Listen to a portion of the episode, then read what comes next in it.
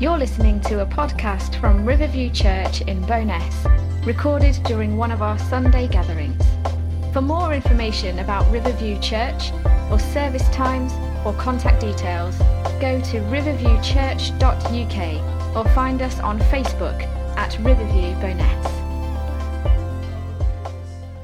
Um, when I was in year 10, I'm not sure how that translates through a Scottish system, but when I was in year 10, so I guess I was 15 years old. Um, during a double PE lesson, uh, there was this really lazy PE teacher, and like I, I want to pause this so record, but you know they say those who can't teach and those who can't teach teach PE. And now I was a teacher and I, I love teaching, so uh, that's not true. But definitely about the PE teachers, yeah, that's true all the way. Is anyone a PE teacher? This could be a really awkward moment. Walk out and leave. And, and during this double PE lesson, this lazy teacher decided he wasn't going to teach us anything. What he was going to do is have a basketball tournament. I think this was so that he could just get on with marking something. So he said, Go on, have a basketball tournament. And he chose captains and he said, Pick teams. Do you remember that from school? Where they chose a captain, they said, Right, you guys pick teams, and then everyone else lines up. And then each captain takes it in turns to pick a name. And obviously, what happens is that they're all so democratic and lovely that they chat about the names first and then say, let's include, you know, the people that aren't very sporty first so they feel good about themselves. Of course they do that. No, you want to win the tournament. So if it's your choice first, you pick the best person in the year group, don't you? And so they were going through this picking teams thing. And when there were only six left to be picked, the teacher realised that he already had six in each team, and that's what he wanted, and that if he carried on letting them pick teams, it, there would be an imbalance in one of the or two of the teams. So what he did instead was put the remaining people into one team you, you know what I'm saying here. These are the last six people out of the entire, you know, class or a couple of classes that we have. The entire group. And the last six, the six not to get picked, get put into one team. And honestly, these guys were the worst. They were terrible. They were not sporty. They were asthmatic. They were like that's not, I, am asthmatic as well. I'm not insulting people with asthma this morning. Wow, I'm doing so well with this stuff. they were not the sporty type, and guess what? I was in that last six. Oh. Come on, I'm fishing for a bit of sympathy this morning. Please start off there. Currently, we're going through this series which is looking at the kingdom of heaven. Uh, we've got a couple more weeks of this yet. So far, we've seen that the kingdom is where God's will is outworked, where He has His way, where He does things His way, and we yield to that. It's not a geographical place, but it's in our midst, and it's too close to ignore. And we've learned that citizenship is free, but worth everything that you've got. And it grows from small, sometimes seemingly insignificant beginnings into a vast expanse that provides shelter and can provide protection and sustain and cause growth in our lives. We've also seen that it can be counterfeited. Mm-hmm. That, that where there, there is a reality in the kingdom, there's an equal lie in the dominion of darkness that replicates the kingdom, that seeks to, to steal us off course. And that, that believers can sometimes look like non believers mm. in the way they behave. And sometimes non believers can look like believers in the way that they behave. And then we looked last week, really tough one. At the end of time, there being this separation uh, as the fishermen, in the same way that they gather in a net and then they sort the fish, good from bad, there will be a separation amongst us where those who are deemed good will be shining like the sun, and those who are deemed wicked will be cast into a place of gnashing of teeth and darkness and anguish. But we also learned last week that the goodness that rests upon those who are good is not about their behaviour, it's not about their merit, It's about the righteousness mm-hmm. of the King, Jesus. Today we're going to be looking at a kingdom that, when compared to society, seems completely upside down, back to front, inside out. It will challenge our cultural norms. It ransacks the idea of rank and class. The kingdom of God declares a level playing field. So, if you'd like to open your Bibles or your electronic devices to Candy Crush, I mean to uh, to Matthew 20, and we're going to be looking at verses 1 to 16. Matthew 20, 1 to 16. Now, while you're going there, let me just give you a little bit of an outline of Matthew 19, because I think this will sit this chapter that we're looking at today well in context. So, in chapter 19, it begins with this rich ruler coming up to Jesus and saying, What good thing do I need to do to get eternal life? That's his language, to get eternal life. What good thing do I have to do to get eternal life? And Jesus says, Obey my commandments. Which ones? Says the ruler, like it's a pick and choose. Which ones are you suggesting that I need to obey in order to get eternal life? And Jesus actually mentions six. He says, Do not murder, do not commit adultery, do not steal, do not lie, honour your mum and your dad. Wow. Because I'm pretty good with the first lot. You know, don't murder, yeah, check, done that. Don't commit adultery, fantastic, good, not done that. Don't steal, technically no.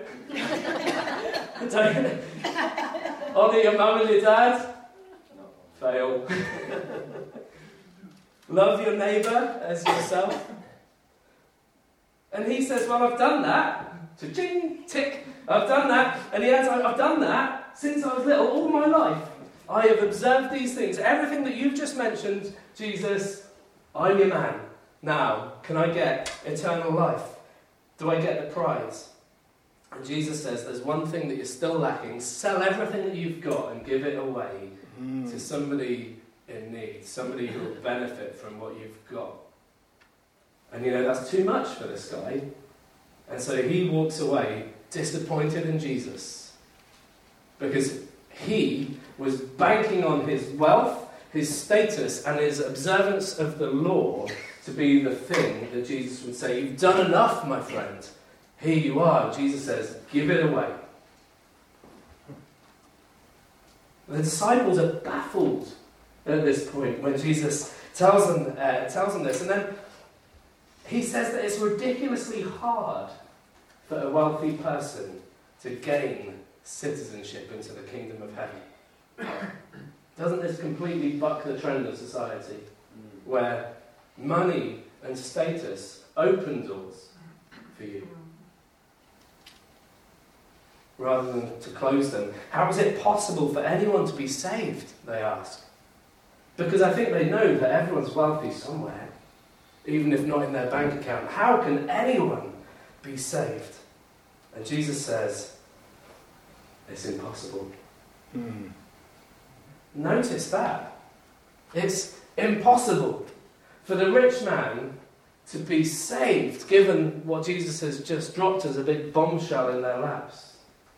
It's impossible for him to be saved by his status or his wealth or his observance of the law. It's not possible. But there's good news because Jesus says, with God, it is possible. with God, it is possible. Everything is possible. Peter, at this point, I think, might be reading into the text here a little bit, but I think the, the modern term for it is he's a bit miffed.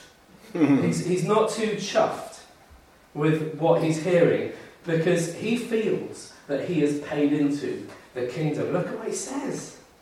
He, he says, Jesus, look at us. We've left everything behind to follow you. We've done all that you've asked. We've not looked back. We've put our hand to the plough and moved forward. We've been model disciples. What, what do we get? What does our treasure look like? What do we get out of this? What's our reward? And Jesus responds by saying, Everyone who's given up anything on his account for his sake will be rewarded. Uh, by multiplication, they'll be rewarded far beyond what they could possibly give up. Great news But he adds this cryptic little line at the end The first mm-hmm. will be last, and the last will be first. Actually, I think in, at the end of 19 it says, But many who are first will be last, and many who are last will be first. So, Matthew 20, 1 uh, to 16. For the kingdom of heaven is like a landowner who went out early in the morning to hire workers for his vineyard. He agreed to pay them a denarius for the day and sent them into his vineyard. At about nine in the morning, he went out and saw others standing in the marketplace doing nothing, and he told them, You also go and work in my vineyard, and I will pay you whatever is right. So they went.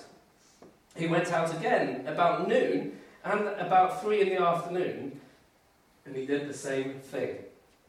About five in the afternoon, he went out and found still others standing around. he asked them, Why have you been standing here all day long doing nothing? Because no one's hired us, they answered. And he said to them, You also go and work in my vineyard. And when evening came, the owner of the vineyard said to his foreman, Call the workers and pay them their wages, beginning with the last ones hired and going on to the first. The workers who were hired at about five in the afternoon came and each received a denarius. So, when those who were hired first came, they expected to receive more. Pretty reasonable, I would imagine.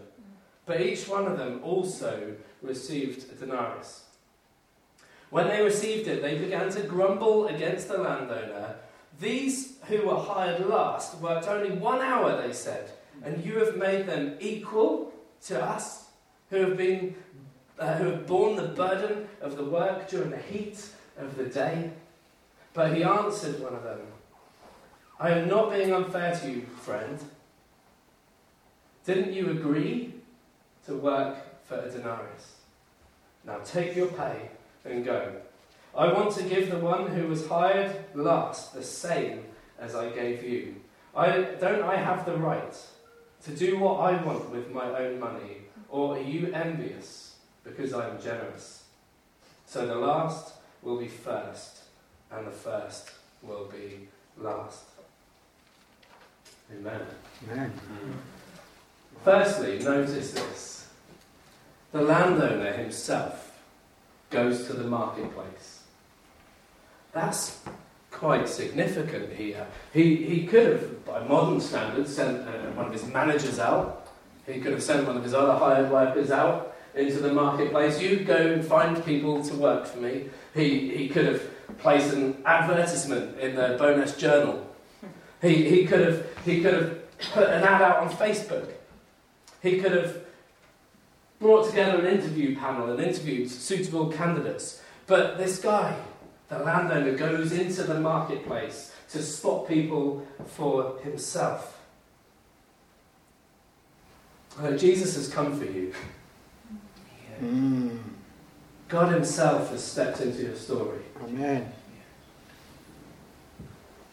And if you don't know Him, He's going to keep coming while it is still daytime. He is going to keep coming right up until the evening to say to you, Come, work in my field. Come be part of this, and I will pay you. For us, it's the King Himself who steps into our poverty, who steps into our story and calls us to be followers within His kingdom. Not as slaves, but as sons. Mm. But He doesn't step into the marketplace of our lives looking to be impressed by us. Jesus doesn't come knocking at your door saying, What have you got for me? Are you good enough? He's not looking for your skill. He's not looking for your charisma. He's not looking for your status. He's not looking for your wealth. He's going to come into the poverty and say, Here I am. Looking for those who've been left behind, like those six last basketball players. Looking for those who are neglected, looking for those who are without hope, looking for those who believe themselves to be unwanted. Where are you this morning? Because we sit in church and, and tend to have a handful of people that are doing ministry, if you like, that have something visible for everyone else to look at. And it can be so tempting to look at those people and say, well, they're okay, they're holy, their place is secured in the kingdom, they are people that God loves. I can see that, I can imagine that, I know that. But me, I'm a wretch. Jesus steps into our wretchedness. Mm-hmm. Amen. You are not unwanted. No. Even early in the morning, there's a real sense in the marketplace that these people are in need. Because all the people that were really good were already hired. They, they had permanent positions. They didn't need to go to the marketplace day after day just to try and make enough money for their families. Just to try and get to dinner time and be able to put something on the table. So already we see that these guys are in need of employment. They're in need of wages to look after themselves. It's kind of like a modern day job centre. I've, I've only been like into one once or twice when I was younger, and I found them to be horrible places. I mean, I think they're good places. I'm not criticising the fact that job centres exist. But when you go there, you go there because you're in need. You need a job. And you're almost at that point where you're desperate, you'll take anything. I remember looking at those little cards. Uh, and, and, you're trying to keep your mind open because you know you need money, but you're also looking, you know, what's going to be the best return? Uh, and what am I going to enjoy the most out of this hideous pile of jobs that I don't really want to do? They're, they're places that can carry a sense of hopelessness, a sense of depression, a sense of neglect, a sense of I'm not good enough, nobody wants me, I'm unskilled. And Jesus steps right into that situation. As the day goes on, these already struggling people get whittled down. The most able, first perhaps, I may be reading into the text there, but I'd imagine when the landowner first goes to the marketplace, he's looking firstly at the ones who bothered to get up early enough and got there early enough. Yeah. But he's, he's, he's also probably going, who's going to get the most work done in my vineyard? I need this done today. So he picks based on that. But he keeps going back, he keeps going back. And by the end of the day, by five o'clock in the afternoon, there's only a handful of people left. Nobody's hired them the whole day. They are looking at not having dinner. They feel unlikely, bottom of the pile, unfit, unskilled, unable, unlovable. No one has hired us. We are unworthy. Have you ever felt unworthy? Have you ever felt unable to behave well, unable to demonstrate skill past your best, infirm, impoverished, have you ever felt bottom of the pile? Have you ever felt rejected or relegated? There's a place for you mm-hmm. in the vineyard of heaven's kingdom. There, there's purpose for your life from the King of Kings. He has a will for you, He has a plan for you. It's seek and follow. And some of us made that decision to follow Him years ago. Maybe so long ago that we've forgotten the dust of the marketplace. Mm. We've, we've forgotten what it's like to carry hopelessness, mm. uncertainty. Mm. Perhaps we've, we've forgotten what it's like to experience waiting, waiting for nothing good to arrive. Maybe you've forgotten the feeling of rejection or the fear that no one will come and rescue you or give purpose to your life. And what that can do is it can lead you as a believer to feel unhappy. This, this parable was spoken by Jesus to the disciples, but really we could see the first people hired in the vineyard to be Israel. We could see that. And at the end of the day, they are indignant because the king or the landowner is just welcoming everybody. Mm-hmm. But we were here first. We love to queue in Britain, don't we? We mm. love our queues. I can't stand it when you go to America and you go to Disneyland or something like that, and they've got these weird queuing systems. Or when you go to McDonald's in Germany, yes, I've done that. But I've gone to McDonald's in every country that I've ever been to, I think. But you go to McDonald's in Germany, and our polite little stand behind somebody, wait till they get served first. Out of the window, people will just come pushing past you to get to the front. If you haven't made your way to the front, you lose. Too bad. We love to queue. I was here first. Yeah. It's my turn. The risk when we forget is that we become unhappy with those who come later and yet get the same deal. The, the Jews believed themselves to be the chosen ones from the start of the day. And we can also be like that in church. The disciples presumed that they would receive something fair and earned due to their service from the start of the day, if you like. They, they shared the blood, sweat, and tears experience. Long service, good behaviour. Doesn't that count for anything in the church? Mm. Look at what we've done for you, Jesus. Look at what I've done for you, Lord. N.T. Wright says this there's, there's always a danger that we get cross with God over this.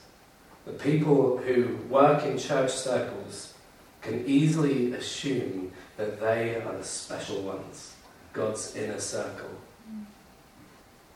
But we have no claim on God or on His kingdom that is based upon anything that we've done. Not one claim.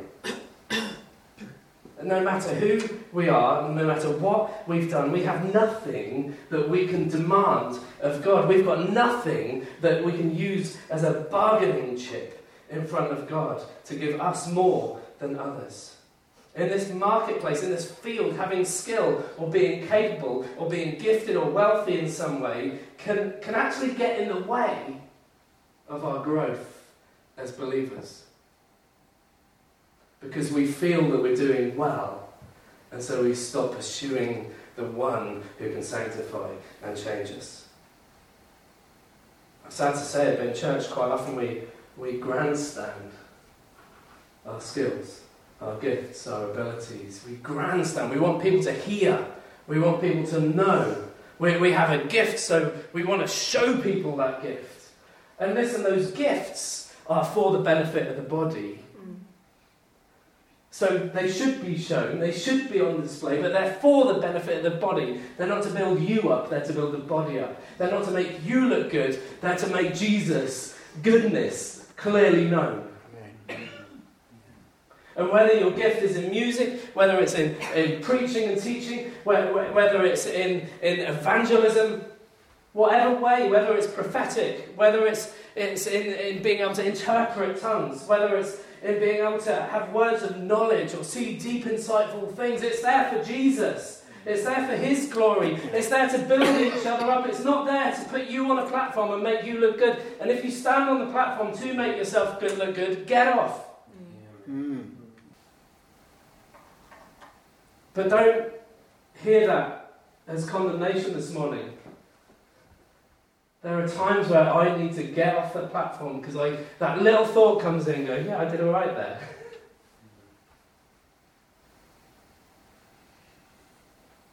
and when I examine the, the past year, it's so easy to go, how have I developed in my ministry? How is Jesus being elevated in this church? Amen. That's what we really want to know. Amen. Because whatever we get is unmerited. Yes, there is a great reward for following Jesus. It's insurpassable. And, yes, that carries now in this life. Jesus has called us to, to lives filled in abundance. It's not just waiting until you die in this body to receive the whole thing. Eternity has started. You're made eternal. Mm-hmm. Your body's going to dissolve, but you are made eternal. So eternal life has begun. And, and the benefits of being in his kingdom, you are already seated with him in the heavenly places. So, what Jesus gives us is so far beyond what we could possibly earn or even imagine. Whatever you've given up, whatever you've lost in order to follow Him, whatever He's calling you to give up or lose in order to follow Him, I guarantee, my word, don't worry about recompense. Because when, when you see the fullness of what Jesus has for you, everything, as Paul says, everything else will look like dung. Everything else that you hold precious that isn't Him will, will just become something smelly and unwanted in comparison to the wonder of who He is. Amen. It just doesn't compare. But we need to get this into our heads. God's not going to do anything for you based on your hard work, based on your effort. He's not going to heal you or answer your prayers because you've been persevering, like sweating and, and kind of like, I must do this, I must do this. He loves you. That's what his premise is. That's how he's going to act. Jesus is your righteousness. He is the good life that you can't live. He is the righteous one, uh, the, the perfect Jew. You're, you're not using your quiet time to earn you special favour. Your, your good works aren't pushing you ahead of the pack.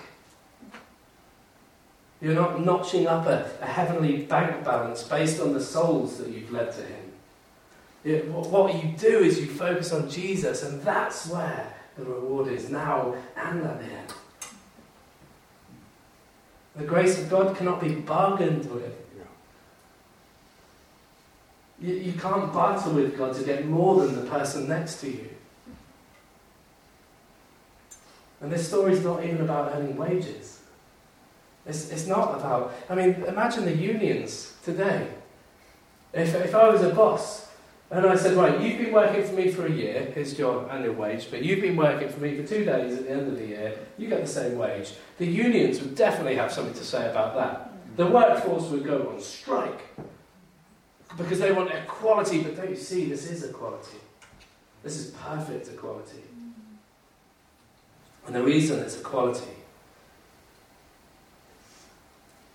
is because whether or not one of us has earned a bit more than the other is still laughable compared to the deficit.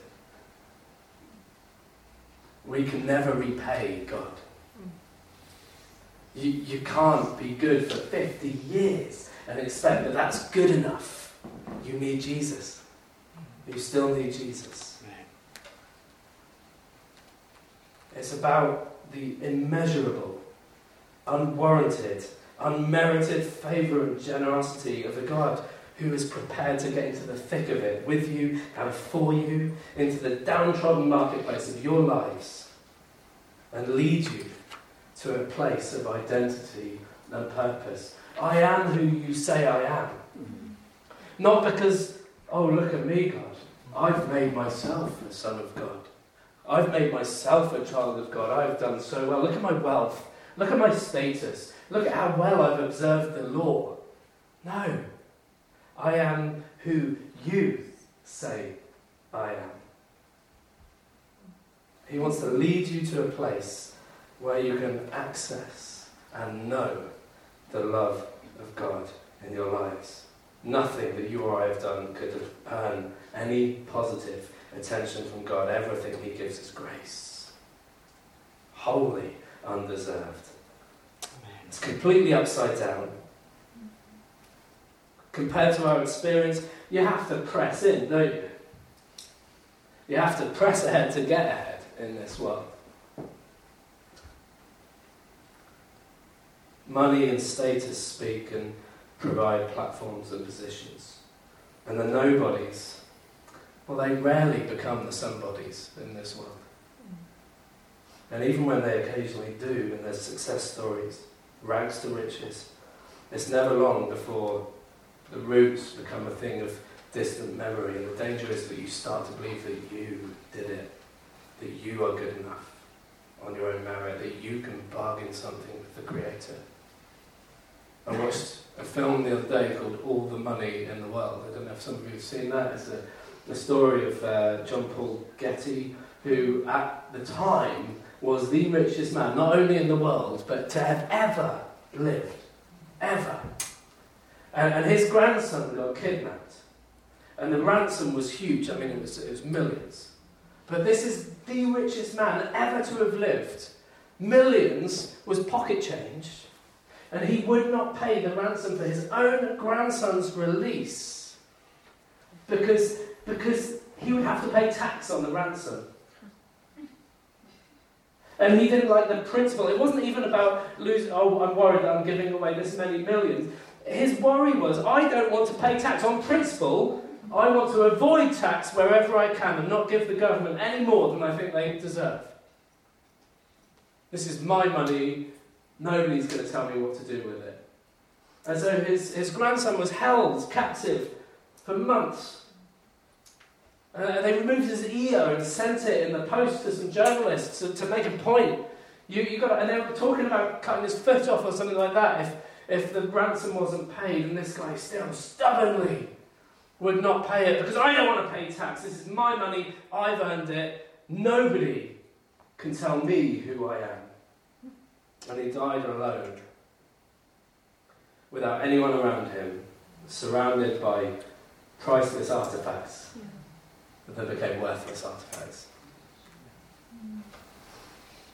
The kingdom of God is upside down. Mm-hmm.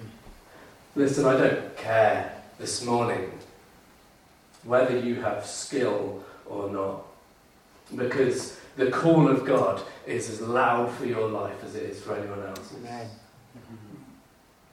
Now, you may feel that you've got nothing to offer. Then, like the guy who wrote the, the, Christmas carol, What can I bring you, poor as I am? And he goes on to say, If I was a shepherd, I would bring a lamb. If I was a wise man, I'd do my bit, I'd do my part. But what I cannot give you? My heart. Jesus is not interested in your bank balance, whether that's a physical bank balance or something that you've got going on in your head that you judge yourself by, whether you're doing well or not, whether you are worth something or not. The bank account of heaven is based upon absolute grace. And what does Jesus ask for it? Your heart. Mm-hmm. Undivided in exchange for unmerited grace. Whoever J.P. Getty was, everything in his bank account is actually owned by the king who created the ability to print the money in the first place. Nothing valuable of our own merit. So, I'm sure you want to know what happened to this team of misfits, this team of wheezing, weedy, asthmatic kids who were running about. And uh, honestly, and this is true, I might have muddled up the details, you know, it's a long time ago and my mind started to lose those kind of details. You know what I'm talking about, don't you guys? but I remember that team. And I remember looking at it and thinking, these guys, are a bunch of losers. And I actually thought, what am I doing with this lot? How arrogant is that? I was a loser, just the same as the rest of them. But we rallied together. And we said, all right, we got around in our little huddle. And uh, all the other teams are there looking on, going, oh, that'll be easy. Hope we draw them in the first round. Every team wanted to play us because it was just considered an easy win, a way to rack up the points, to make us look bad. And and uh, were, even when we started playing, you know, they were coming in. And basketball's supposed to be non-contact. it was not non-contact on this day. Elbows going in everywhere. And they fouled us. And they tried to just break us down. But we decided, doesn't matter how far we get in this contest, we're going to give it everything we've got. And we're going to hold our heads up. Just for this one double period, we're going to go for it. We're going to see ourselves like kings and we're going to, we're, we're going to take on the giants. And do you know what? We won. Not just the first game, not just the second game. We won the whole lot. We, when we got into the semi finals, we were like, what's going on here? And, uh, you know, we are like, Whee! And we didn't even get that thing that England always gets when they get to the semi-finals, if they get to the semi-finals, which is where their, their mentality, their psychology suddenly blows up in their own heads and they suddenly throw it away because they can't handle it. We, we were so chuffed to be there, we didn't care. So we played even more as we got further in the competition. We loved it. And in the final, when we beat the team that had got there with us, and all the other guys were stood around, jaws on the floor, marvelling at the upside down nature of this peery little team that was full of chumps and wheezy kids who, who couldn't cross a ball of, I don't know if they tried. And yet they won it. Upside down. You know what God does? He builds the church.